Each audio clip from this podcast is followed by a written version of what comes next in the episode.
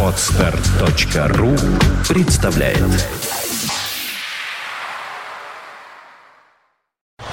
You are listening, you're listening to Internet Radio Funtech эф эм. Funtech эф эм.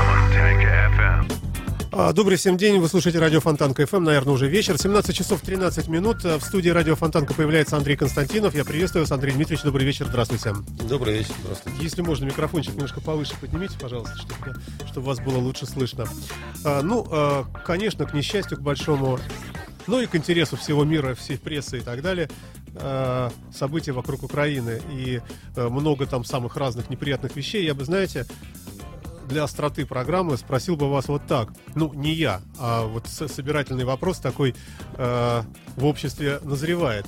Почему России в Чечне можно то, что э, Россия считает, что в Украине в, Донец... Украине в Донецке делать нельзя? Вот такие пара- проводят параллели многие это, обозреватели. Это, это кто же такое проводит? Очень что много, за... очень много э, подобных мнений в интернете. Обозреватели? Э, да, ну спрашивают. То есть, по, по сути, без вот нагнетания какого-то нашего с вами личного, надеюсь, мы замечательно... Ну это же очевидно совершенно. Россия, э, когда случилась Чечня, никто не мог поставить э, под сомнение и под вопрос легитимность самой российской власти и самого российского устройства.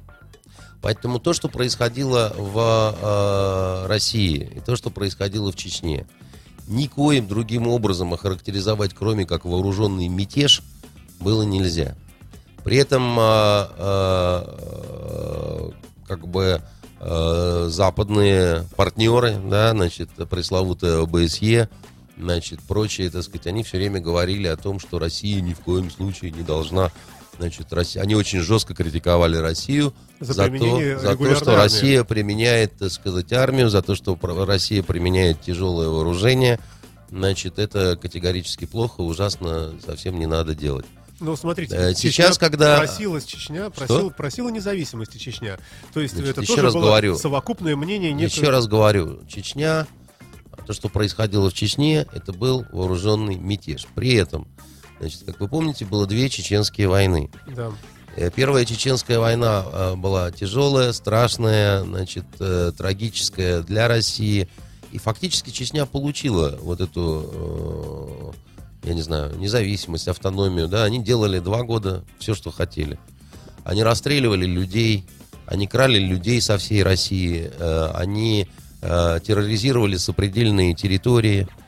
И э, в конце концов э, они там не усидели и пошли войной на э, Дагестан, на Ингушетию. Они пошли э, продвигать вперед э, идеалы, м, значит, под э, свои идеалы под зеленым э, знаменем ислама. И чем все это кончилось, известно, чем все это кончилось.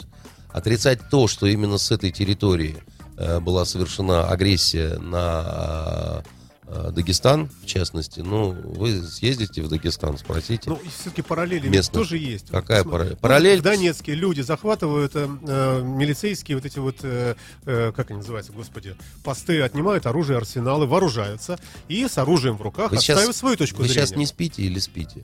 Андрей Ильич, давайте без оскорблений. А пожалуйста. Я без оскорблений. Просто вы меня спросили, в чем разница. Я вам ответил, что разница в том, что в России... Абсолютно было нормальное на тот момент конституционное устройство, легитимная власть. И иначе, как вооруженный мятеж против законной власти, то, что происходило в Чечне, назвать было нельзя. А почему нельзя назвать то, что... вот это мятежом против власти в Киеве? Потому что власть... Против Рады, давайте так. Потому что власти в Киеве нет законной. Понимаете, значит, дело в том, что легитимность и законность вот этой Рады на сегодняшний день, она не бесспорная. В силу того... что э, в Украине э, существовало в разное время две разных конституции. Ни одна из них э, не предусматривает такую тригонометрию власти, которая образовалась после известных э, событий в Киеве. Вы имеете в виду исполняющие обязанности? Я имею в виду, да, вот это вот все, вот это вот все очень странное. Э, потому что при живом президенте, при отсутствии импичмента, почему-то Рада узурпирует себе... Э, всю власть в стране. Почему-то они считают, что у них как бы все нормально с кворумом, при том, что э, мягко говоря, мы помним, как э, депутаты начинали уходить из фракций и так далее. Да, это, это, не, это, это все... Ну, немножко дурно пахнет, потому что если ты избирался... Ну, худо-бедно какая-то все-таки власть. Ну, нет, что им нет, делать? Нет, нет, вот нет, это окраины, для вас худо-бедно какая... Окраины восстают. Подождите, Значит, у, у, у вас, для вас худо-бедно какая-то власть. Я, например, ее властью не считаю. Я, я спрашиваю ваше мнение. Да, вот я да? поэтому вам и отвечаю. Вы меня спрашиваете, в чем разница? Я говорю, что э, тогда в Чечне восстала, так сказать, при имеющейся нормальной, легальной, признанной всем миром власти, которую олицетворял в себе президент Ельцин со своими воробушками, да? Да. Значит, здесь э, э, президент есть, но его как бы не признают. Те, которые признают, их там нет. Там бог знает что, какой-то борщ э, полтавский, а не власть. И, и люди, главное дело, да, которые на Восточной Украине, они там долгое время никак не реагировали на это все. Они смотрели на вот этот бесконечный гопак э, с выходом, ну, как-то, так сказать, пожимая плечами. Потом у них возникают какие-то опасения. Потом они постоянно видят художество правого сектора, которого якобы нет, по словам очень многих западных политиков. Говорят, вы преувеличиваете. Там правый сектор — это не настолько, значит, правый, не настолько сектор, и не настолько много у него оружия. На самом деле, ну, это отрицать очевидное, да, это самые настоящие вооруженные формирования. В общем, можно, конечно, говорить, что мы теперь переименовали их в какую-нибудь национальную гвардию, но от этого они, с моей точки зрения, более законными не стали. И вот, когда население Востока Украины ви- ви- видит вот это все, что они говорят, извините, значит, вы почему-то решили, товарищи, захватившие власть, что вы можете все, что угодно делать от имени всего украинского народа. Но вот мы тоже украинский народ. Но нас вообще ни о чем не спросили в этой ситуации. Вы, как говорится, дудите в одну сторону. Вы играете как бы только за себя. Нас так не устраивает, потому что это нехорошо. И надо сказать, что... И бл... вы и таким образом оправдываете их. То есть это их нормальное волеизъявление, да? Я не оправдываю их. Я вообще считаю, что все это очень нехорошо. Но э, я хочу сказать, что в таких ситуациях очень важно, кто начал. Потому что если возвращаться к нормальной жизни, наверное, первыми должны, так сказать, опомниться, да, и возвращаться э, к каким-то нормальным э, конституционным э, порядкам те, кто первый начал, а не те, кто последний начал. Потому что те, кто начал после, это реакция на то, э, на те действия, которые э, произвели, так сказать, другие люди. Поэтому я их не оправдываю. Я считаю, что очень плохо захватывать... Э, какие-то офисы, захватывать какие-то общественные места, площади и так далее. Я абсолютно согласен в этом с нашими американскими партнерами.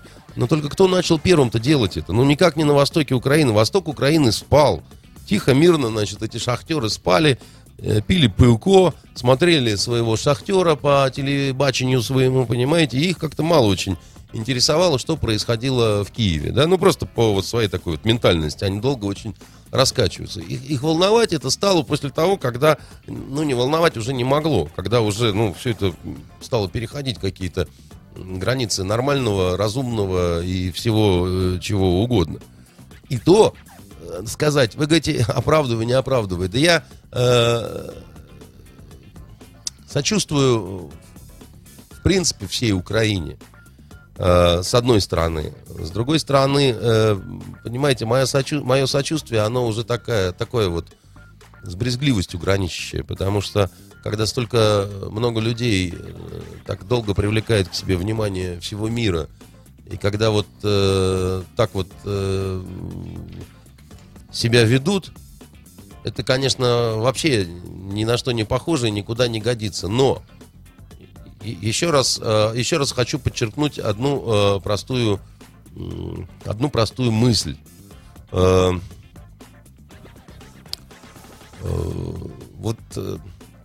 как бы вам так сформулировать по, поточнее. Вот эти люди, которые на востоке Украины, там вовсе большинство не говорит о том, что вот мы хотим присоединиться к России. По оценке разных, вот журналисты, разные причем, да, люди, наблюдатели, да, там все говорят о том, что вот э, о присоединении к России всерьез могут говорить, ну, процентов двадцать семь - двадцать восемь, да, вот, э, людей, которые на Востоке живет. Но и о том, чтобы остаться, что все как было в условиях унитарной Украины, говорит не больше. А большая часть, да, она, наверное, говорит о том, что мы хотим федерализации. Мы не хотим в Россию, мы хотим оставаться вот в составе независимого украинского государства, но мы, мы, мы, мы хотим, так сказать, больших, большей автономии, больших свобод и, и всего такого прочего, да. Они при этом не идут э, агрессии на э, Киев а- атакой, да. Они, в общем, остаются, где их дома. Люди хотят э, сами определить, как им жить. Что же в этом плохого? Э, сказать, что они в нападающей какой-то позиции стоят, это не так. Но вы же сами много раз говорили, что если бы в Украине, в Канаде люди бы взяли оружие в какой-то провинции и начали бы там захватывать полицейские участки, точно так же быстренько бы Обама их подавил бы. Александр, вот вы можете на меня обижаться, но вы не хотите проснуться. Видимо, я, на вас зимнее проснусь. время или летнее время действует. Ну, в я Канаде, так... еще раз говорю, да, вот в чем разница? В Канаде сейчас легитимная абсолютно легальная власть. Совершенно, соответственно, если там люди берут вот в руки оружие или что-то такое, это называется вооруженный мятеж. Можно ли говорить, что в Украине... Вооруженный мятеж, с моей точки зрения, должен всегда достаточно жестоко подавляться. Иначе мы дальше запутаемся, захлебнемся. Если часть Украины считает, что в Рада и вот текущее правительство, и при поддержке Запада, который тоже признает легитимность, они считают, это легитимное правительство. И все, как вы говорите, Нет, та же но, схема. Но что у них есть, говорить можно все, что, что угодно. У них есть восставший Донецк. Нет, ну подождите. И они должны его подавить. Ну, Александр, ну говорить-то можно халва, но от этого не станет слаще во рту. Понимаете, у легитимности есть определенные признаки. Вот легитимность, например, подразумевает, да, конституционность. Вот ни одна, ни другая конституция, которые были на Украине, не соблюдается, а новой пока не, не существует. Но это смешно отрицать, понимаете, это так. Президент есть, он живой. Переизбрать его никто не переизбрал. Он не умер, он не ушел в отставку, и в импичмент его не отправили. Вот это называется легитимность и конституционность. А для того, чтобы никто не мог с этим спорить, вот ваша Рада, которую вы вместе так с Западом так активно защищает, она еще заодно до кучи разогнала Конституционный суд.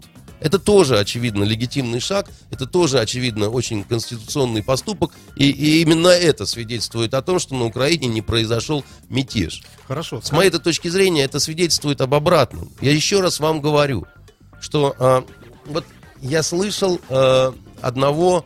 совершенно такого законченного либераста, по любимому мною эху Москвы, который рассуждал очень велеречиво о Крыме. И он говорил, нет, ну понятно, что крымчане хотели, не хотели, но, говорил вот этот Краснобай, они совершили э, ужасную ошибку. Им надо было пройти скорбный путь до конца, им надо в смысле, было дождаться пойти, да, этого? дождаться того, сего, ставить вопросы о референдумы, дожимать законно, и тогда бы это было бы все в рамках международного права, и ни один бы не посмел бы, и никто не... не... И заняло бы это не так много времени, заключал, так сказать, этот, значит, милый человек, ну, года три, ну, может быть, чуть побольше. Вот жалко, что меня не было рядом, я хотел бы ухватить его за розовую пяточку, дернуть и сказать, милый, а до выборов президента-то, вот, э, когда вот это все началось в Киеве, гораздо меньше времени оставалось. Там был год с небольшим, начало пятнадцатого года. Ну что ж было-то не подождать-то? И тогда бы было все вообще великолепно, и никто бы не мог сказать, и я бы тут не сидел и не говорил, что при разрушении основ государственности, да, при том, что э, как бы одни других считают нелегитимными, яростно, значит, вот не было бы этих споров. Были бы выборы, был бы избран э, президент, которого все бы вынуждены были ну, бы признать. А что делать, если и... взял Янукович и улетел, свалил? Янукович, вот что делать? Президент, который не обязан отчитываться. Вот этот э, аргумент, который они постоянно приводят, что президент бежал. Бежал? Нет, ну... он никуда не бежал. Ну как же? Так же. Ну, почему не было реш... неделю слышно вообще. Подождите, значит, во-первых... Потом он объявился в Ростове. Он, а он обязан отчитываться кому-то, где он находится? Ну, если его страна в, таком, в такую Нет, коллизию переживает. Еще раз, это, это, все, это все... Эти Крас... камеры, которые показывают, да, бегство, это все, загрузили это все деньги, красно... уехали. Но... Послушайте, это все эмоциональное краснобайство. Еще раз говорю, президент никому отчитываться не обязан. решил он, счел должным, возможным и так далее. Вот точно он не Януковичу должен сообщать, куда он поехал. И отчитываться перед ним не должен. Кроме того, они объявили о том, что он сбежал, э, значит, когда там, я не знаю, меньше суток прошло его отсутствие в Киеве. Ну, это просто смешно. Это, ну, это, это, это просто смешно. Это выдавать желаемое... Э, ну, а за... вы вот, вот лично, как вот по-честному, как вы считаете?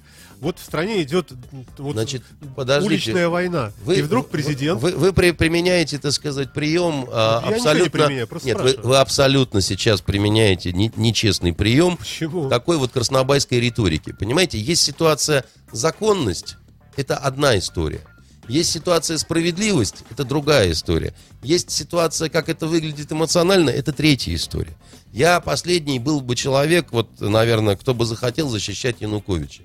Я вам миллионы четыреста раз говорил о том, что мне Янукович категорически не то, что не симпатичен. Это правда. Он мне омерзителен, я к нему брезгливо отношусь. Но его выбрал украинский народ на должность президента. Ни я, ни Путин, ни, так сказать, тетя Маня вот с соседней улицы. Ну, еще раз говорю, его согласен, выбрал да. украинский народ, который, э, значит, э, сказал да, признал, инаугурация, пятое, десятое. А потом совсем не весь украинский народ его начал свергать. И вот в этом я э, вижу, так сказать, абсолютную незаконность, нелегитимность и полную совершенно, так сказать, собачью хрень, извините меня. Вот. Что делать, вы мне говорили, да? Я вам говорил, что нужно было делать да. этим э, людям, э, э, которых э, такие лица, знаете, в фильмах ужасов только будем играть отрицательных вы персонажей. Вы знаете, слышали, что он сказал, да, Яценюк? Что? Яценюк сказал вот, буквально, что Россия хочет начать Третью мировую войну, но получит по зубам. Не всегда бывает, что типа все прокатывает. Мол, Россия mm-hmm. может получить по зубам. Ну, я приблизительно цитирую. Но вот это открывая заседание, он сказал. Вот я когда вижу по телевизору лицо этого могучего мыслителя. Хохла. Значит, могучего мыслителя. У меня такое ощущение, что у него много каких-то мечтаний. Что он в грезах каких-то пребывает. И хорошо бы, если просто сексуальных. А то э, вот у него какие-то совсем грезы. Но Россия хочет развязать... Нехорошие слова-то. У кого? Ну вот эти слова нехорошие. А лицо у него что, хорошее, что ли? Ну он все-таки политический деятель какой-никакой. Вы знаете, он э, такой ровно политический деятель, какие это и слова. Потому что, ну, э, больше какой-то нелепицы вообще сказать, просто глупости откровенной, направленной уже на какую-то такую вот очень низкого уровня пропаганду. Россия хочет развязать Третью мировую. Что значит хочет? Мечтает просто. Вот просто вот спит и видит, как бы вот пожить в условиях Третьей мировой войны. Понимаете? Этим людям надо было не вот этим всем краснобайством заниматься. Я вам опять же говорил, нужно было действительно проводить референдум, когда они захватили вот эту власть, чтобы как-то хоть легитимизировать самих себя. Понимаете? И да. оправдать себя в глазах всего мирового сообщества. И, и надо было говорить так, да, вот так случилось. Может быть, не очень это хорошо, что при живом президенте вот так вот у нас такая конфигурация власти. Но давайте, чтобы не было никаких сомнений, действительно проводим общенациональный, всенародный, с востока на запад, с севера на юг, тотальный, маниакальный референдум по основным ну, вопросам, по основным вопросам, не перебивайте, пожалуйста, по основным вопросам нашего жития-бытия. Первое. Каков наш курс? На восток или на запад? И давайте договоримся, сограждане, что каковы бы ни были результаты этого референдума, мы его признаем. Мы его признаем. Да. Ну, и вы в это верите? Я, я считаю, что если они уверены в том, что правда за ними, что с ними Бог и большинство своего народа, и если при этом они не проводят референдума, то это на грани идиотизма. Ну, смотрите, если на Украине сходятся интересы Запада и России, условно говоря, вот сейчас ну, такая, ну, э, какая-то ну, такая ну, вот граница виртуальная проходит, то какое решение, э, вернее, какие результаты не были бы у такого референдума, сторона проигравшая его бы не признала. Нашла Нет, это не причин. так. Нет, это не так. Это гораздо труднее не признать, если тем более все организуется достаточно достойно. Вот президентские выборы, которые будут в мае, вот их легко не признать. По нескольким причинам. Потому что с бухты-барахты, потому что вот так вот все очень быстро, скоропалительно... Ну, часть отказывается а- просто принимать участие. Организовано, часть отказывается принимать участие. Нападают и бьют на, так сказать, нападают на кандидатов в президенты, официально зарегистрированных. Причем, ну, я, мы все видели эти кадры, да, так сказать, это, ну, абсолютно недопустимое какое-то вот поведение, да. в таких условиях говорить о том, что корректно проведенная э, какая-то э, кампания президентская, выборов, ну, не приходится. А вот если бы... Референдум, мне кажется, тоже. Понимаете? Если страна нет, практически напополам. Нет, нет. Разница нет, была бы в, реф... в процентах буквально. Нет, вы не понимаете, в чем дело. Не на кого было бы нападать. Нельзя же напасть на вопрос референдума. Референдум этот, он не, не определял бы, кто а, есть верховная власть в стране.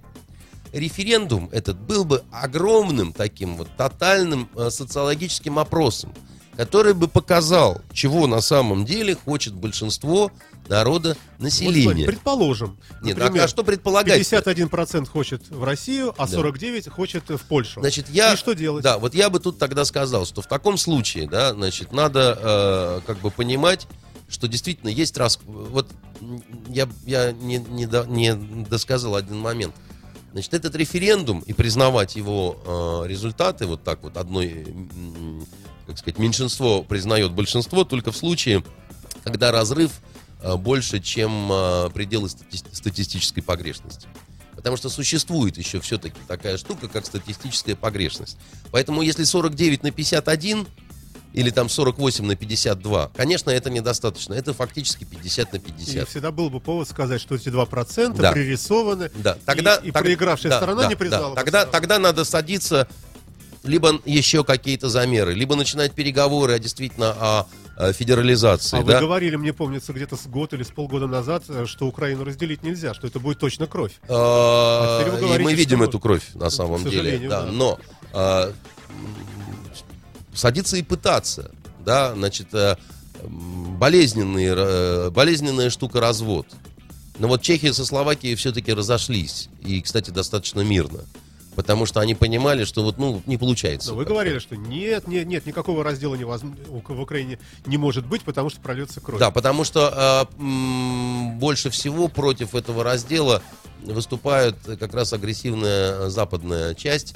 Они э, категорически не хотят терять а, Восток. Скажите, и а поэтому действительно они... ли он индустриально ценен? Вот, потому что конечно. Есть мнения другие. Конечно. Если говорят, что технологии устарели, что нет, заводы нет, что нет, такие нет, все нет, раз... нет. Это, развалившиеся. Это, это западные пропагандисты так говорят, потому что а, они а, просто не подходят под а, мерки и лекала а, западных стандартов, Запада, да, западных да. стандартов, да, так сказать, в, в, ВТО, грубо говоря. Так же, как украинское сельское хозяйство тоже пока не отвечает этим нормам и стандартам, кстати говоря. Вот. Но говорить о том, что все это стоит, молчит и так далее. Путин сегодня выступил и сказал, что мы с особой тревогой смотрим на как раз вот промышленные центры Украины, потому что они завязаны на, на российский ВПК. И мы-то, в общем, без этого переживем. А вот Украине совсем будет худо без этого, если остановятся эти заводы. Поэтому это совершенно не так. И я, когда вам говорил о том, что будет кровь, я... Получается, как в воду глядел. Вот она, кровь уже льется. Да. Но а, я говорю об идеальном варианте. Что вот по-честному согласились мирно провести референдум. Оказалось, вот там пятьдесят на пятьдесят. Значит, садиться и пытаться договориться, разойтись мирно. Потому что э- эти цифры, они наглядно свидетельствуют, что действительно совсем две разные страны. Да, еще вопрос. Предположим. По- по-разному люди смотрят. Украина, и пятьдесят Украина. На пятьдесят. И, и одна, одна не может победить другую. Потому что, потому что они равны. Хорошо. И здесь-то, в таких случаях, получается, за одной частью Украины но стоит весь Запад, он будет ей помогать как-то, да?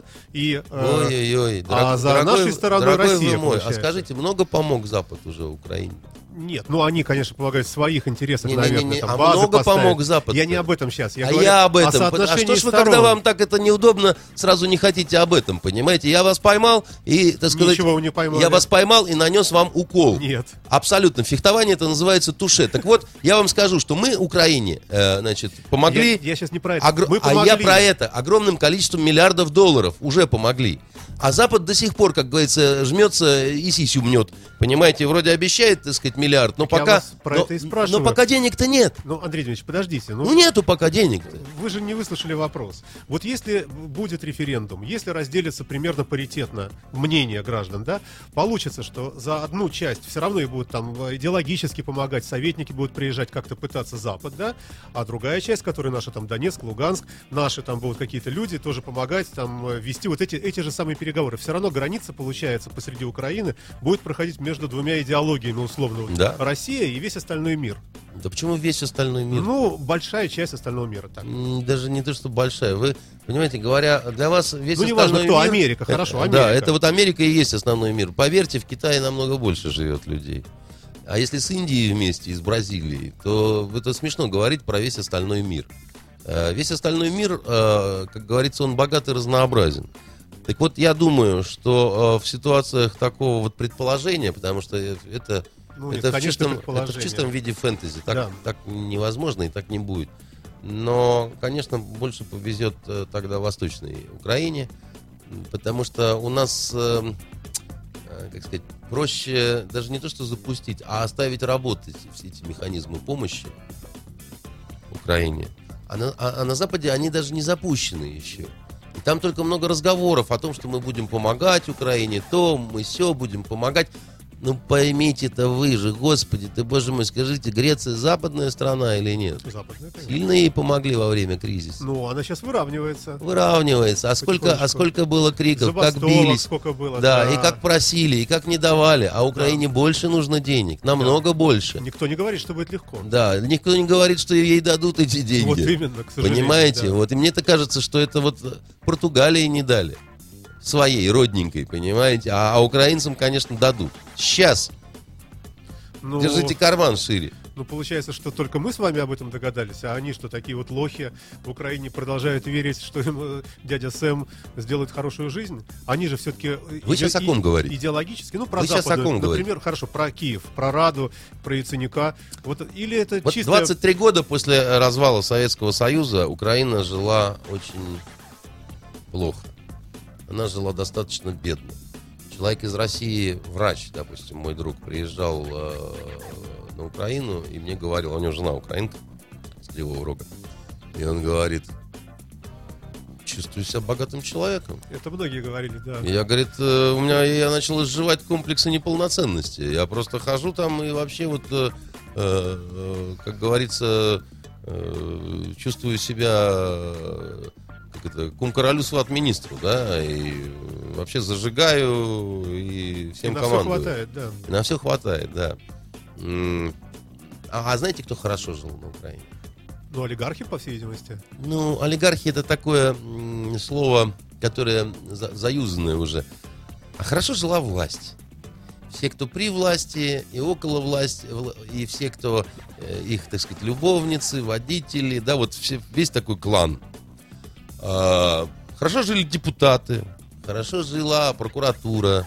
В общем, не так плохо жили милицейские вот эти вот товарищи. Силовики. Да, потому что они, так всегда бывает, верхушка, она выигрывает всегда. Особенно, когда этой верхушке плевать на народ. И э, замечательное государство Украина, которое вот двадцать три года как э, демонстрирует успехи государственного строительства э, всему потрясенному человечеству, она, а, что, э, мы когда говорим Киев, мы что, имеем в виду киевских учителей? Да их близко к Раде никто никогда не подпускал и подпускать не собирался. Это замечательная майданская революция, которая произошла, она была такая радикальная, что оставила у власти... хорошо знакомых персонажей. Новых там не появилось. Это вся та же заюзанная, засаленная колода. Тимошенко мы раньше не видали. Или Яценюка мы как-то там... Это, это, это все, это вся та же м- заквасочка из вот перебродившей этой бочки украинской так называемой элиты. Вот это вот скисшее пиво все, понимаете? Поэтому они при вот этих вот условиях, да, когда Запад дает, не дает, бедно, плохо, реформы. Если вы думаете, что мсье Яценюк появится на заседании правительства в Рубище, вот в деревенской этой Раз, расписной расписной рубахе и, и, и в дырявой шляпе пасечника. Но они же отказались, например, летать первым классом. Ну, много там чего продекларировали, по крайней мере. А, ну, чтобы сэкономить народ. В пропагандистских целях что только не сделаешь, понимаете? Вот, э... Я нисколько сейчас не оправдываю. Просто... ну, с моей точки зрения, когда глава правительства летает эконом-классом, э, это очень плохо. Это свидетельство того, что уже, э, ну, как говорится, на, на, настолько плохие дела, что уже докатываемся до самого дешевого популизма. Потому что эконом-класс — это эконом-класс. Там невозможно соблюсти и меры предосторожности как, какие-то. Вдруг какой-нибудь русский урод увидит Яценюка на э, перелете, на перебежке подойдешь, да как даст ему в рыло, так сказать. И тот не сможет четыре дня э, исполнять обязанности премьера. А это очень важно для страны. И потери будут значительно больше, чем э, вот, э, вот эта разница между бизнес-классом, и первым классом и эконом-классом. Потому что он... фактически, там, я не знаю, второе или первое там, лицо в государстве. От него очень много зависит. Ему каждый день нужно принимать огромное количество оперативных, тактических и стратегических решений. И поэтому, э, если при этом он идет вот на то, чтобы вот так вот летать, э, ну, паренек, э, у вас э, действительно в государстве как-то дела-то настолько э, уже даже и не дела, что как-то даже вот не знаешь, что посоветовать-то, понимаете? Но опускаться до такого нельзя. И главное, что это действительно дешевый популизм, потому что это не решает проблем э, экономических, которые стоят перед этой страной ни в какой степени. Ни в сотой доли процента даже. Поэтому это все рассчитано на каких-то очень вот бабушек, дедушек, там, я не знаю, на кого, э, на тех, кто любит фильм Чапаев, как наш президент, да. Значит, потому что да. Там вот Чапай тоже на коне впереди и, и вместе со всеми ест солдатскую пищу. Ну, понимаете, как-то немножко... А, вопрос. Как вы оцениваете тот факт... И что... к тому же, если уж на то пошло, я хочу сказать, господин Яценюк, если вы уж летаете э, вот э, эконом-классом, милые вам Соединенные Штаты, так и жить вы должны в палатке на Майдане. Из рукомойника умываться, дывчина рушничок подаст, э, значит, утереться, и с утра на работу, а свою там резиденцию и прочее детям отдайте беспризорным. Вспомним Ленина, который ходил на субботник и носил бревна, да. А, поэтому, вот я, хотел... поэтому я считаю, что э, э, эти люди не очень годятся для э, роли руководителей. Вот, э, и э, все они сделали неправильно и не так. Но сделали они так потому, что они нифига не контролировали ситуацию вот на тот момент. Это сейчас они уже снова оправились и зачирикали, и вроде какие-то у них инструменты власти. А на самом деле не Яценюк совершил этот переворот, не Тигневок и не Кличко. Это вот была та масса Майдана, да, на котором на Майдане утверждали вот этих министров. Вы мне сейчас говорите, а почему эта власть нелегитимна? Потому что, когда министров утверждают перед толпой, сброда всякого, непонятно кого, пришедшего, ну, причем день один сброд. Вы сейчас Ди... аккуратно говорите, вот. Нет. Что значит сброд? А если там пришел миллион украинцев, что же они все сброд? Сброд — это когда вот так сбрелись, понимаете? Поэтому я... Но не они то, что... сбредались несколько месяцев. Значит, там. Я еще раз говорю, когда, значит, всякий сброд утверждает министров, вообще непонятно кто. Это какое-то средневековье. Это даже не... Ну, это их стиль украинский такой вот так, выработался. Так, э, и если этот стиль э, признает весь цивилизованный, как вы говорите, мир, тогда этот мир сам недалеко ушел от средневековья. Понимаете? А нам, вот России, на средневековые ориентиры ориентироваться не обязательно.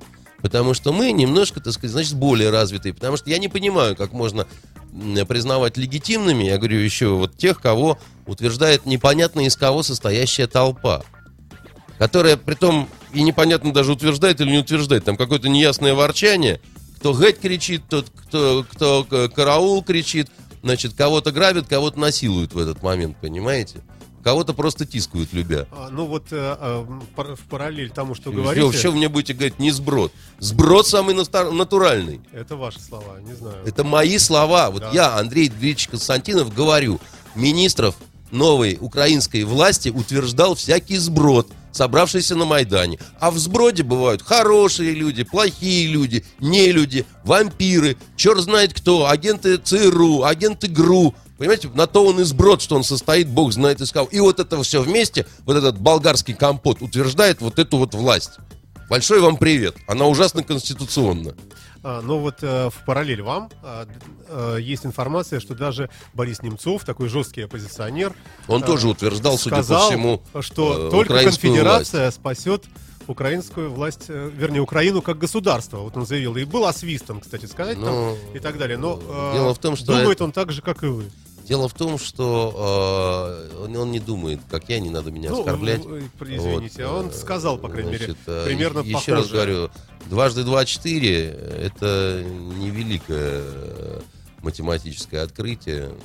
Проблема в том, что Запад Украины не желает это признавать, потому что они считают, что вот как бы пришло их время, и они готовы властвовать над всей территорией, и всей территории указывать, как надо жить.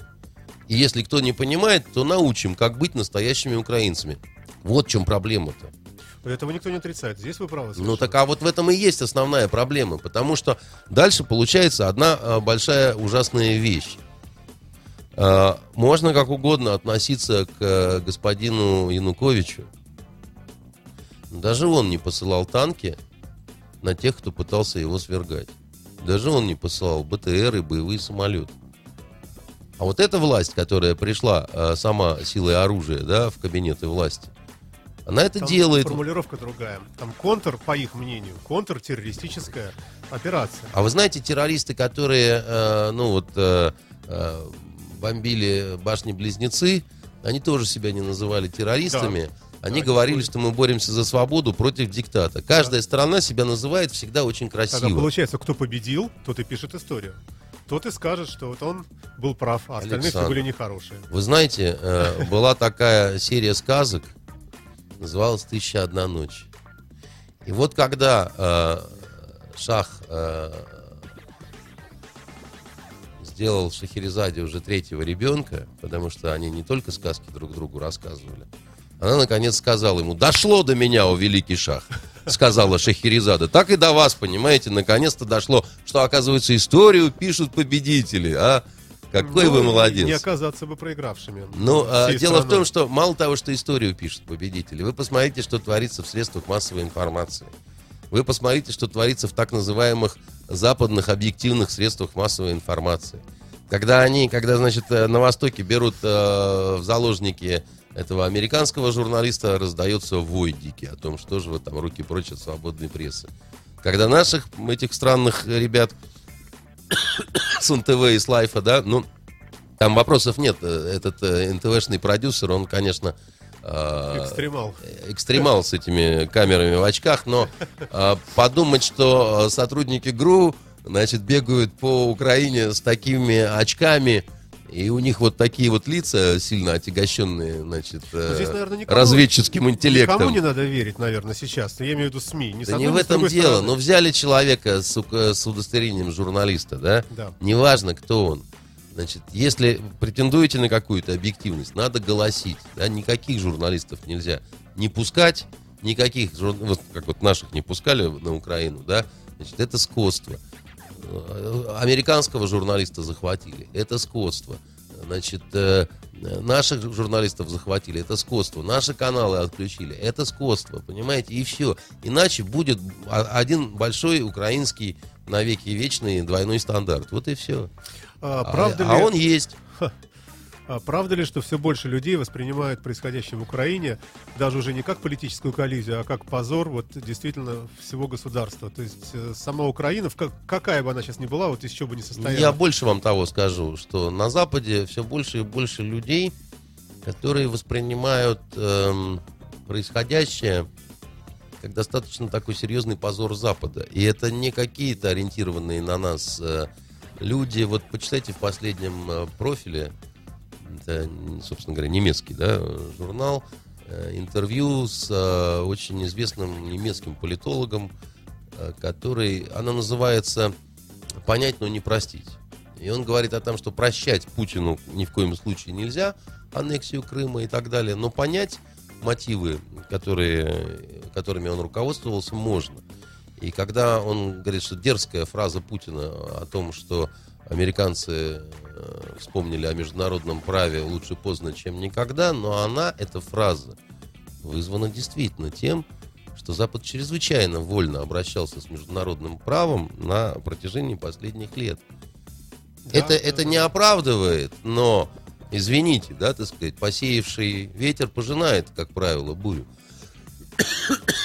Именно так и происходит. Поэтому, если подходить э, э, к, к ситуации э, значит, э, Ирака, Югославии, Афганистана и Ливии, а вот американцы, ну, не хотят они о Ливии говорить. Ну как?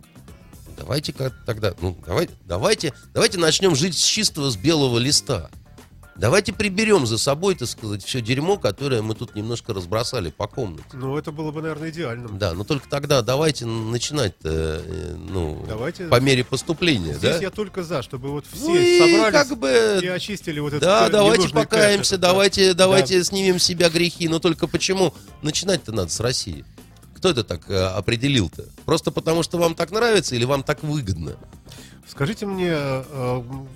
Каково ваше мнение о том, что белорусские СМИ оперируют терминами э, такими, ну, проукраинскими, сепаратисты там и так далее? Э, Лукашенко общается с Турчиновым, вась-вась там по телефону, туда-сюда и так далее. Э, вроде бы же друг, вроде бы же. Ну, он и не просто друг, он союзник и так далее. Да. Ну, батька своего никогда э, не, не, не упустил бы, чтобы не... нагреть руки, так сказать, на разборке кого-то с кем-то. Поэтому он будет маневрировать и лавировать в этой ситуации, получая выгоды себе с двух сторон. Он, с одной стороны, поддерживая определенные контакты с новой так называемой украинской властью, зарабатывает себе некие очки на Западе, потому что Запад вынужден будет в этой ситуации немножко поменять на него э, взгляд, да. До этого Лукашенко диктатор и больше никто никак. Ну, вот как бы. А тут англичане вынуждены будут его пустить в следующий раз на Олимпиаду. Понимаете, иначе он скажет: ну, а что вы тогда мне как бы? Да, это, это политика, она всегда такова. И Белоруссия маленькая, но страшно юркая. У нее огромные проблемы экономические, ей нужно их как-то решать. И э, в этой ситуации...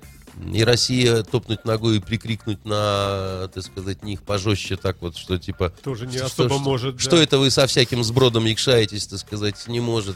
Поэтому не нужно удивляться. Батька он такой. Кроме того, понимаете, дело в том, что он тоже в определенном смысле боится... подобного сценария, прецедентов сепаратизма. Да. Да, там тоже... Люди в по-разному выйдут, да, скажут: мы хотим с Россией. Мы что хотим делать? В Россию, да. да. В России живут лучше. Мы не хотим быть в России гастарбайтерами и так далее. Поэтому это все, в общем, вещи такие понятные. Но я думаю, что э, в Беларуси значительно более стабильная обстановка. С другой стороны, э, вы понимаете, когда начиналась арабская весна, э, в Ливии все было чрезвычайно спокойно. А вспыхнуло все, как вот сухое сено. Ой, лучше, конечно, об ужасах не думать. Может быть, все-таки как-то устаканится. Нет, как-нибудь никогда не устаканивается. Устаканивается всегда по объективным каким-то причинам. Наши, Поэтому... наши маневры на границе, скажите, ну, это запугивание в каком-то смысле? Ну, может, я неправильно слово А-а-а. говорю. Ну, или напоминание о том, что рядом грозная сила. Наши маневры на границе — это нормальная реакция на ситуацию крайней нестабильности, которая происходит вот приграничье. Но оно же происходит, еще раз повторюсь, на территории чужого государства. Ну и маневр... Нам-то какое дело, так, секунд... казалось бы. Секундочку. А вот наши маневры, они происходят э, с точки зрения Запада и Украины, что на территории их государства. Им-то какое дело? И им тоже абсолютно правильно. Ну так вот, пусть тоже... перестанут верещать. Но дело в том, что когда где-то смута, когда очень беспокойно и много ходят людей с оружием, конечно, надо приводить в состояние, да, так сказать, более такое вот бодрое все службы и все силы. значит, на какой-то примыкающей территории. Иначе, как говорится, как ломануться, да, мы и не готовы. Поэтому ничего такого страшного это, я, это я в этом не вижу. Это с одной стороны абсолютно правильно формулировка. Кроме того, а с другой когда... стороны, а вдруг это готовится интервенция? Вот вдруг, Запад что говорит? А вдруг? Вдруг, бронетанковые войска, Запад, самолеты, вдруг, вертолетные вдруг, полки наши. Вдруг, дорогой Запад, бывает только пук. Вот, значит, э, это и не ответ. Это ответ. Это значит, ответ. Я отвечаю еще следующим образом. Войска нужно приводить в состояние готовности, в том числе и потому, что если разражается какая-то серьезная гуманитарная катастрофа, связанная с беженцами, с, ну, да, ну, так тогда сказать, больше госпиталей и полевых кухонь. А тогда именно армия может прийти на помощь, да, так сказать, но она должна быть вот в состоянии развернутости. Вот об этом вы, например, ну, не есть подумали. Есть же оборонительное приготовление, а есть наступательное. А я, вы, я так смотрю, вы эксперт-то вот по Нет, во- я, военной я, линии-то. Мне интересно ваше мнение. Мое мнение очень простое. Очень когда, когда дела не хороши, да, так сказать, тогда надо, безусловно, значит, вот взбадриваться. Замечу, что и американские десантники прибыли в Прибалтику, да, да, да и, и, и аваксы прилетели, и совершенно верно, и самолеты боевые. Да, кстати, а эти американские войска не на территории своего государства маршируют, замечу. Ну, блока НАТО. Значит, а, а, опять же замечу, не на не, не на территории своего государства. Блока НАТО, да, да, того самого, которое в девяносто первом году обещала никак не приближаться к границам США. И это тоже, к сожалению, правда. Да. да, и вынуждены были соврать. Врали и плакали потом. Ну, Россия вынудила, ну, конечно, как, куда деваться. Нет, здесь я не спорю с вами совсем, да. Это, это, это удивительно и очень обидно, да, конечно. Да, да, да, да, нас да. так жестоко Очень, очень, очень такие высокоморальные люди, которые, значит, никогда в жизни никого не обманывали.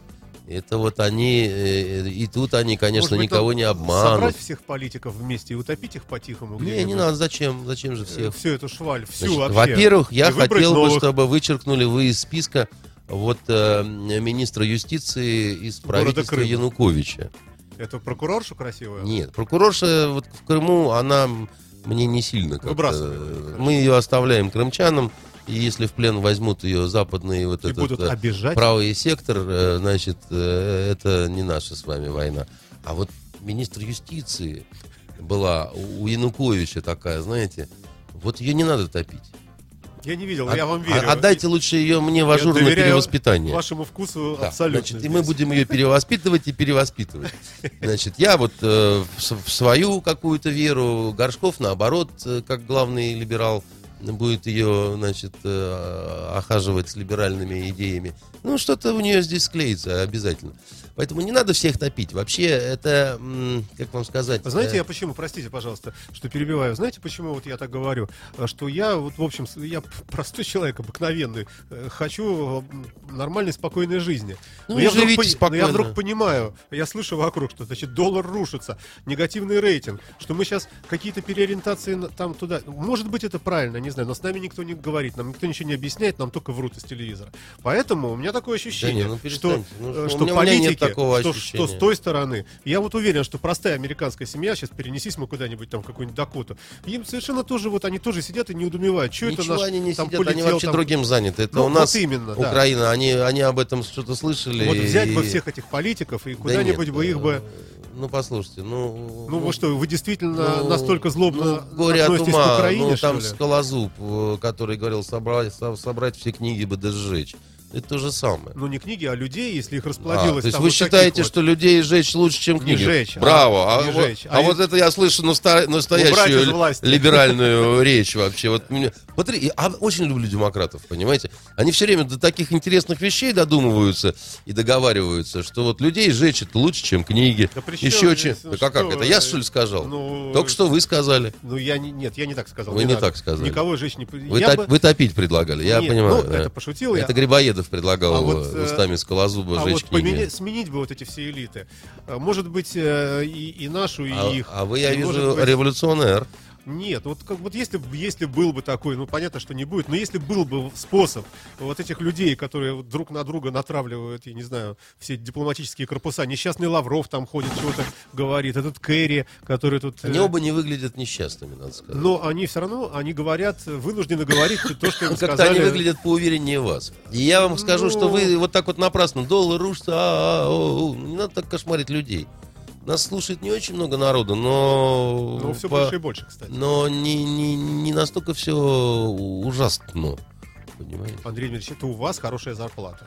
Вот у меня зарплата, зарплата до зарплаты. А вы считаете, если у меня сейчас... а вы считаете, что счастье в зарплате? Нет, я не... Ой. Боже упаси. Но если мне перестает хватать просто на поесть мне, там, из моей семье, ну, реально, я начинаю смотреть, что здесь что-то, вот, здесь бензин немножко поднялся, я смотрю, там, творог, то, все. Я начинаю смотреть, а в чем вообще, что, что случилось? А оказывается, значит, мы куда-то там фиг знает, куда вводим войска, кого-то там пугаем, из-за этого на нас наложили санкции, и мы поэтому вдруг начинаем э, понимать, что какие-то товары стали пропадать, подать, еще там что-то, пока еще не началось. Я, конечно, понимаю, что я перестраховываюсь, но тем не менее, вот вопрос. И что делать? И я просто начну жить хуже из-за того, что люди наверху, там где-то какие-то, решили, что нужно пойти повоевать. Вот. Крик души. Я даже такой. Не знаю, что сказать вам. Знаете, что значит жить хуже? Во-первых, до голода далековато, прям скажем. Это правда, я согласен. Вот. Во-вторых, ну, когда мужчине не хватает денег на основной работе, он ищет еще какую-то. Есть, в конце концов, и ночной Хорошо, разбой. Давайте не будем Понимаете? брать меня. Пенсионера возьмем. Что? Вот берем пенсионера, да. у которого зарплата условно там какая-нибудь двадцать тысяч рублей. Там. Да. Вот они, бабушка с дедушкой живут там на эти деньги. И они на эти деньги могли купить, условно говоря, там, не знаю, мешок картошки в месяц. А теперь они смогут купить только треть. Значит, я э, скажу сейчас очень жестокую вещь по поводу вот этих несчастных стариков. А- Наверное, меня не все поймут и оценят. И так Прибавим далее. еще бюджетников туда. Значит, тоже фиксированная зарплата учителя. Давайте по поводу стариков сначала. Если старики прожили такую жизнь, что не родили детей, которые могут им помогать в, вот, в состоянии старости и пенсии, что не осталось у них ни друзей, никого. Я хочу сказать, что у них странная была жизнь. Так, а, почему а предположить, надо... что погибли все, значит, вырезанные Нет, это, это... инопланетянами. Это лукавый ответ. Нет, это не лукавый ответ. Хорошо. Потому что ты должен прожить жизнь так, так, что после тебя остается что-то. И вот ушел после у них тебя... сынок в Афган, и убили его. Вот они да, вот таких, сидят, они да, вдвоем. Да, вот таких, вот, очень, вот, вот, таких вот, вот таких очень мало. Потому что... Нет, ну раз так не бывает. Так бывает. Брошенных только... стариков сколько? Секунду, еще остаются племянники, сестры, братья, родственники на Украине, а в Казахстане. А может быть лучше сделать так, чтобы пенсия была все-таки достойная? Значит, я безусловно считаю, что... А не олимпиады проводить? Значит, это не связанные друг с другом вещи. Олимпиады проводить обязательно надо. Если вы не хотите проводить олимпиады... Тут вы, будет, вы, кстати, вопрос вы, по чемпионату мира. Вы езжайте в такую страну, как Украина. И живите там, и точно будете знать, что у вас никогда не будет олимпиады. И запросы, и амбиции у вас будут такие, как на Украине. Или да, еще где-нибудь. В чем параллель-то? В том, что я считаю, что мы такая страна, которая может и должна позволять себе проводить олимпиады. И вот на таком именно Почему уровне... Почему вы так считаете? Потому что С я чего так это считаю. Она может? Она может это со При всего. голодных губерниях наших. Каких голодных губерниях? Ну, что, что вы какие-то угодно. повторяете? А покажите... Так, давайте не будем голословно. Покажите мне вот э, лица изголодавшиеся, покажите мне, не кто от голода. По телевизору, там только Собчак П- показывает. Прячут, что ли? Их? Ну, не модно. Я вот голодные лица видел при Собчаке как раз. Вот я, когда, я жил как, когда, как, когда ваш Гайдар, так сказать, эту всю реформу проводил, вот тогда я видел голодные лица. А сейчас я что-то не сильно, так сказать, ну, верю в то, что... Здесь... В Петербурге, конечно, более-менее прилично. Но если отъехать километров на двести отсюда, от города, я думаю, мы с вами много открытий сделаем. Мы сделаем много открытий, мы увидим спившихся мужиков, да. но мы не увидим людей, которые, значит, шелушатся от авитаминоза и у которых вспухли от голода животы. Ну, Нету может этого. быть, не до такой степени. Ну и все тогда. Зачем ну... вы говорите? А сто лет назад голод был настоящим. Да что вы сто лет назад? Там шестьдесят лет назад был настоящий голод послевоенный. Ну, Андрей Дмитриевич, я говорю про то, что э, санкции, которые на нас, на, возможно, наложат, и доллар, который не пойми куда пойдет, он Александр, может просто превратить наши деньги в более маленькую не, сумму. Не, не надо. А вот. санкции, которые, как вы сказали, они на нас попробуют накласть, mm. они накладут этим сами на себя. Потому что, еще раз говорю, вы же только вот слышите одно, а вы поговорите с немцами, которые работают на «Мерседесе», на Я друг... знаю эту позицию, да? Я так, они, не то, что позиция, они говорят, да мы разнесем все к чертовой матери, руки прочь от России. Вообще прекратите, значит, э, обижать и заводить русских, потому что они очень долго запрягают. Я могу еще но... напомнить вам о французских строителях Мистрали. Да, которые... но очень быстро и ездят зато, потому что, так сказать, вы сначала устраиваете вот эту всю пургу с Украины. Так не они же, я же просто... Да, говорю... а кто это не они-то? А правительство. Какое правительство? Правительство. Кто, кто, Всех стран. Кто, кто, простите, так сказать, раскачивал... весь год, значит, всю эту ситуацию в Украине. Кто вкладывал туда миллиарды долларов, как они сами признаются? Кто вот это все, вот этот банкет-то весь устроил изначально? Ну... Видимо, Путин это устроил. Думаю, нет. Думаю, что и я тоже думаю, думаю что, что не Путин. Путин надеялся на Януковича и что все как-то будет нормально. Я думаю, Путин э, надеялся на то, что западные партнеры до такого вот не дойдут. Вот просто вот до такого вот не дойдут. Просто в силу, ну, разумности какой-то, да, чтобы самим себе не устроить огромные проблемы. А западные партнеры, видимо, подумали, ну, мы сейчас с легкостью здесь тоже. А западные партнеры да. подумали, что Путин, так сказать, будет сидеть там, ушами прикрывшись, так сказать, вот поэтому и, и тихо плакать в платочек. Их всех куда-нибудь бы, куда-нибудь в отпуск хотя бы, в небольшой. Мне надоело говорить да. э, про Украину. Давайте, потому вот, что, вот вопрос к вам, Потому Андрей что Ильич. это уже, ну, действительно Хорошо, того не стоит. Хорошо, давайте действительно за- закончим. Джон, Джон Керри, последний, но про прессу это уже, сказал, что Россия Today, Russia Today, ужасные совершенно вообще пропагандистские руки, и так далее. Журналисты этого издания очень довольны, потому что во всем мире, много где, вернее, в большей, может быть, части вообще не знали, что такое есть телеканал и такой сайт, а теперь все туда ринулись. Он себя ведет растет... просто откровенно глупо. Он, он, он, действи- он действительно создал определенный промоушен и рекламу. Да. И политик такого уровня, конечно, не должен, ну, может, не специально, конечно. не должен опускаться до такой вот э, непонятно чем аргументированной и чем подкрепленной эмоциональной критики, эмоциональной да. критики отдельно взятого средства массовой информации. Это просто, ну, как сказать, это просто неприлично. Заканчиваем совсем с Америкой. Вот такой, такой фразой. Ваше мнение, вернее, как вы оцените такую фразу? Барак Обама на вопрос журналистов: спас бы он бы Путина, если Путин бы тонул, а Барак Обама мимо проезжал на велосипеде, или там мимо шел. И он сказал, что если Путин будет тонуть, Владимир Владимирович, я его, конечно, спасу, я хорошо плаваю. То есть его как человека я его спасу. Вот такой вот ответ. Ну, такой полушуточный. Как вы помните, Владимира Путина спросили, что, то есть, спас бы он Обаму, если бы тот тонул. Вот такой ответ. Это он в Японии сказал. А и Путина спросили, спас бы он Обаму, да, и что да, Путин ответил? Да, это я сам слышал, сказал, что, конечно, я бы его вот как человека, я бы его, конечно, спас. А почему вас это так удивляет? Нет, нет, меня не удивляет. Просто они так... должны были сказать с вашей точки зрения, нет, я подошел бы и кирпичом бы дал ему по башке. Речь идет о том, что томагавки могут начать летать, а они между собой вот э, ведут такую беседу через дипломатов. Послушайте, ну кто ну, вам сказал, что томагавки будут ну, летать? Ну, боже упаси, конечно. Ну, ну, не будут, конечно. Но, да. тем не менее, вот два президента, один про другого и другой про первого, сказали хорошо. Вот в личном плане. Они не сказали хорошо. Один про другого. Вот вы опять ничего не ну, поняли. Ну, нехорошо. Нет, а... нет, нет, Александр. Они, каждый из них говорил о не, себе. О себе. Да. да. Что? Ну... А, а, не о, а не о то другом президенте. Поэтому это же элементарно. Они про себя каждый хорошо сказали. Вот какие мы благодарны, благородные. Вот мы еще, оказывается, и плавать умеем. Давайте Поэтому... перепрыгнем в наш изолятор, в кресты, или где он там сидит. Глущенко признался в убийстве Старовойтова и назвал Кумарина. Я надеялся, что вы не будете на этом. Ну, пожалуйста, этом можем... Я просто вот почему. Это настолько все протухшая новость. Значит, то, что он признался, э, это вообще никакая не сенсация. Все об этом знали несколько лет уже. Да и он сам уже как-то не особо отрицал. А насчет того... Э, Кумарина, можно еще на Березовского повесить. Да, тоже были версии а, такие, да. Это такая, знаете, вот э, э, удобно так сильно. Я вот только одного, я, я не хочу Кумарина никаким образом защищать. У меня только один вопрос возникает. Ну, Кумарину-то зачем Старовойтова? Вот ему-то зачем Старовойтов? Вообще темная история, но лично для меня, к сожалению, вообще непонятно. Понимаете, то есть вот, ну, допускаю, что Кумарин упырь, вурдалак, вампир, исчадие ада, там, все, все, что хотите. Я не понимаю, зачем ему Старовойтов. Непонятно, да. Ладно, вот о книжках чуть-чуть, ну, вернее, может, и не чуть-чуть, сейчас посмотрим вопросы.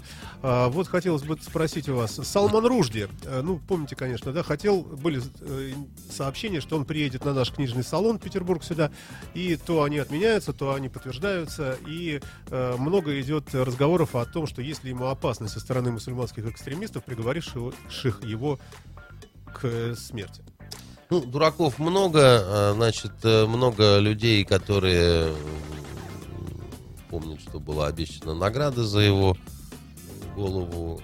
Я не думаю, что отказ связан с вопросами вот, мер безопасности. Это первое. И второе, ну, да простят меня почитатели Салмана Ружди, я не расстроился, узнав, что он не приедет. Я не отношусь к числу его его почитателей. И так. Мне он вообще не очень интересен. А я, честно мере. говоря, не читал. Я помню только, что э, его проза оскорбляет ислам. Ну, о стихах, но ну, не да, важно. Да, да, да. Значит, э, это, ну, это не важно совершенно. Не важно. Да, просто это своеобразный такой, скажем, художник слова, и он, ну, не мой герой точно. В нашу страну вернулись и никуда не уходим.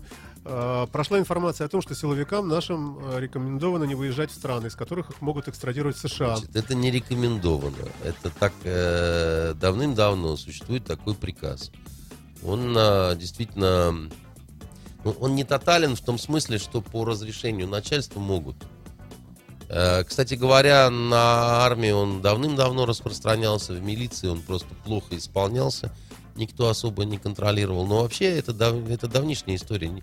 Здесь ничего нового нет. Это вот опять с добрым утром. Просто, ну, пожестче еще раз как бы прозвучало. Но если риторики не было бы вот этой, не было бы этих событий, то ездили бы они себе в Турцию отдыхать. Да, но Турция получается... член НАТО. И у Турции есть да. договор с, извините, они могут...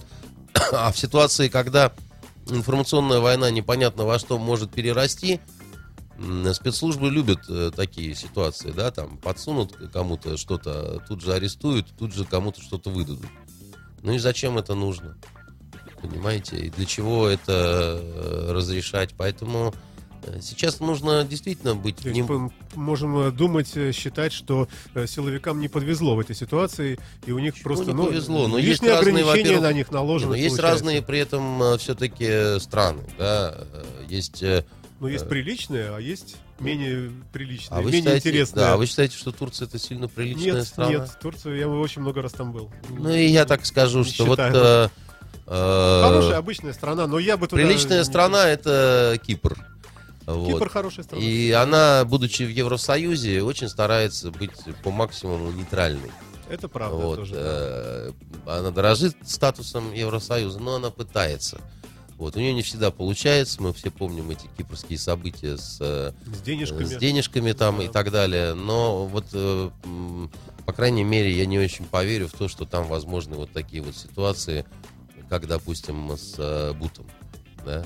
Когда взяли, передали Америке, и а там четвертной впаяли, и будь здоров, не кашляй, как говорится. А, очень демократично, очень конституционно, вообще просто...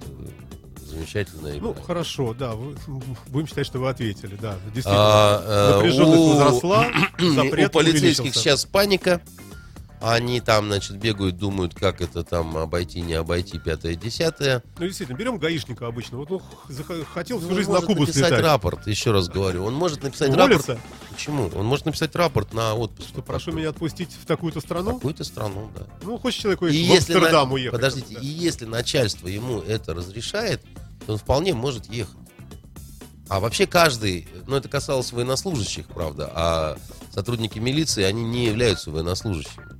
У них погоны-то эти, они так... Условные.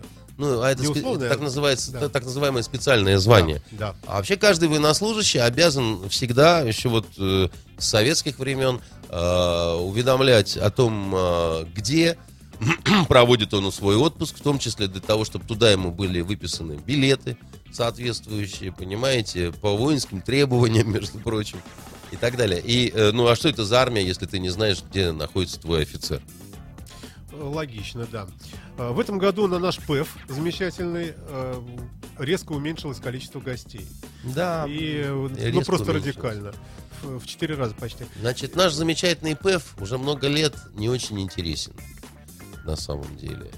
Он в том числе, положа вот руку на сердце, вот этим западным гостям, многим, он уже был тогда не очень интересен. Ну, просто в силу того, что он немножко... Ну, статус, тем не менее. Он немножко стал вырождаться. Это такая, да, на, надо ехать, потому что статусная площадка, не хотим ссориться. Ну, это же удар по нашему имиджу страны. Нет? Вы послушайте меня, да? И они уже просто, некоторые могли повод найти для того, чтобы... Господи, я и так-то ехать туда не хотел, а тут... Ну, О, какой хороший повод. Извините, что называется, война, да, значит, тут вот ну, уже... Да. Но... Значит, здесь есть один маленький нюанс. Значит, во-первых, для самого ПЭФа, как ни странно, это может быть серьезный повод встряхнуться, потому что они очень сильно закисали. Они реально закисали, у них реально не очень хорошо получалось работать с прессой, у них не очень интересные программы были, у них достаточно скучные дискуссии были. И главное, что вот топтались, жевали, вот это одно и то же, такая жвачка уже, такая вот жевательная резинка третьего дня, что называется. Уже ни вкуса, ни цвета, ничего не осталось. И мало было гостей с Арабского Востока, и мало было достаточно гостей с Юго-Восточной Азии, да, ну, просто не впихнуться, что называется, было уже. А вот это повод нормальный. Приглашайте это арабов, приглашайте китайцев, приглашайте Африку, приглашайте Южную Америку. Это тоже люди, между прочим, это серьезные государства. Переориентация все-таки от европейского к азиатскому получается. Это не переориентация. Ну почему здесь переориентация? Это же просто... Ну что такое ПЭФ? Это просто такая говорильня, это просто площадка такая. Это для вас, а для нас, для жителей Петербурга, это был рок-концерт на Дворцовой площади бесплатный, ну, которого теперь не будет. Друг мой, концерт-то будет как раз какой-нибудь, обязательно. Сказали, что не будет. Ну, значит, будет что-то другое, потому что обычно в такого рода ситуациях, когда где-то что-то не складывается, стараются салют сделать в два раза ярче. А, к другим вопросам. Плющенко.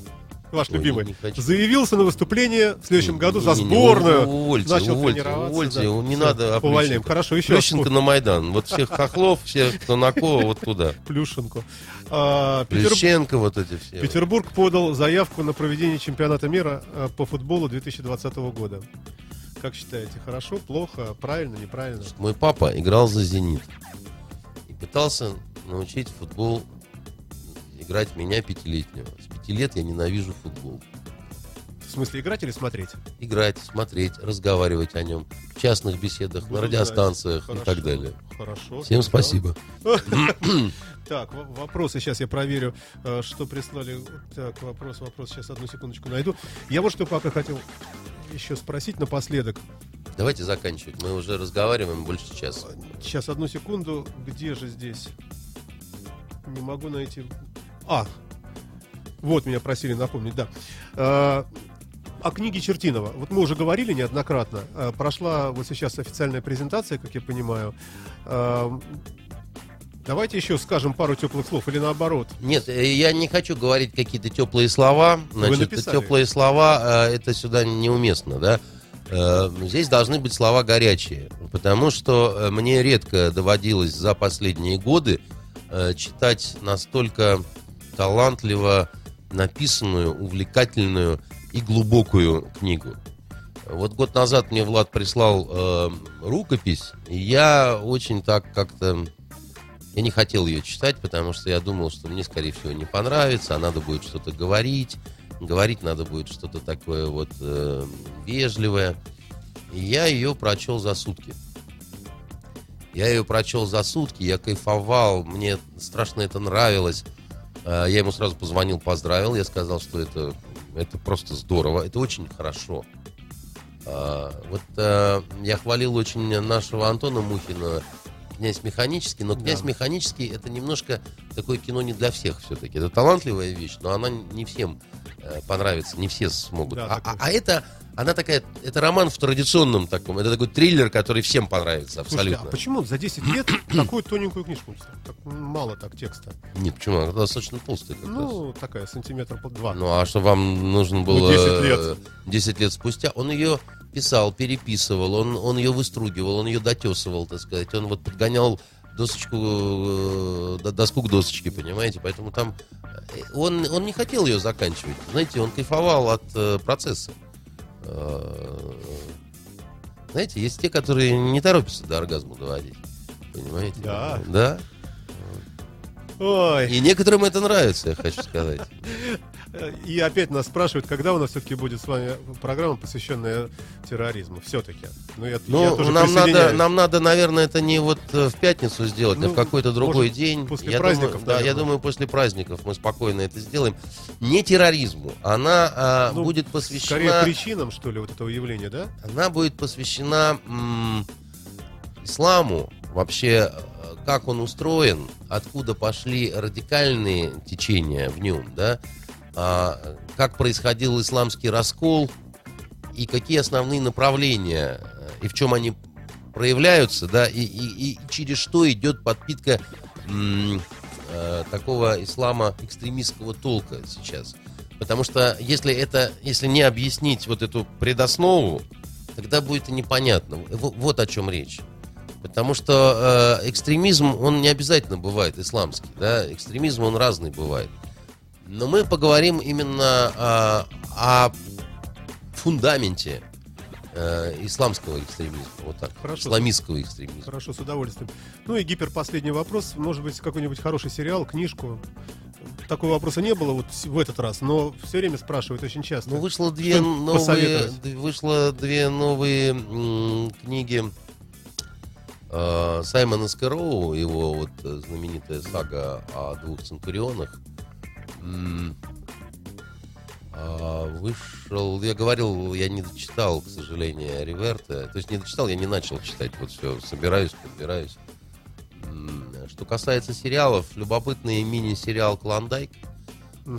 би би си, значит, он... Реклама идет на телеканале Discovery. Он, он странный. Но тем, кто любит Джека Лондона, стоит его посмотреть, хотя я не думаю, что все будут довольны. Но там, конечно, потрясающие съемки, и там есть что-то такое вот атмосферы старого Доусона, конечно, это, ну, любопытно, как минимум. А вот, наверное, пока все, потому что я другого чего-то, того, чтобы мне сильно понравилось, не могу пока сказать. Очень странное впечатление на меня произвел сериал «Дэдвуд». Я... Он странный. Но вы его рекомендовали, я даже скачал зачем-то. Вот я вот думаю, думаю, его интересно смотреть, и он как-то настолько странно заканчивается, что не знаю даже, что и сказать. Это, наверное, санкции Барака Обамы на режиссера.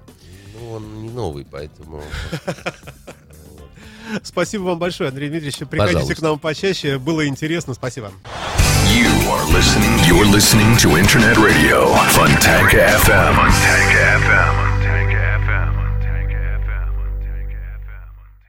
Скачать другие выпуски подкаста вы можете на podster точка ru.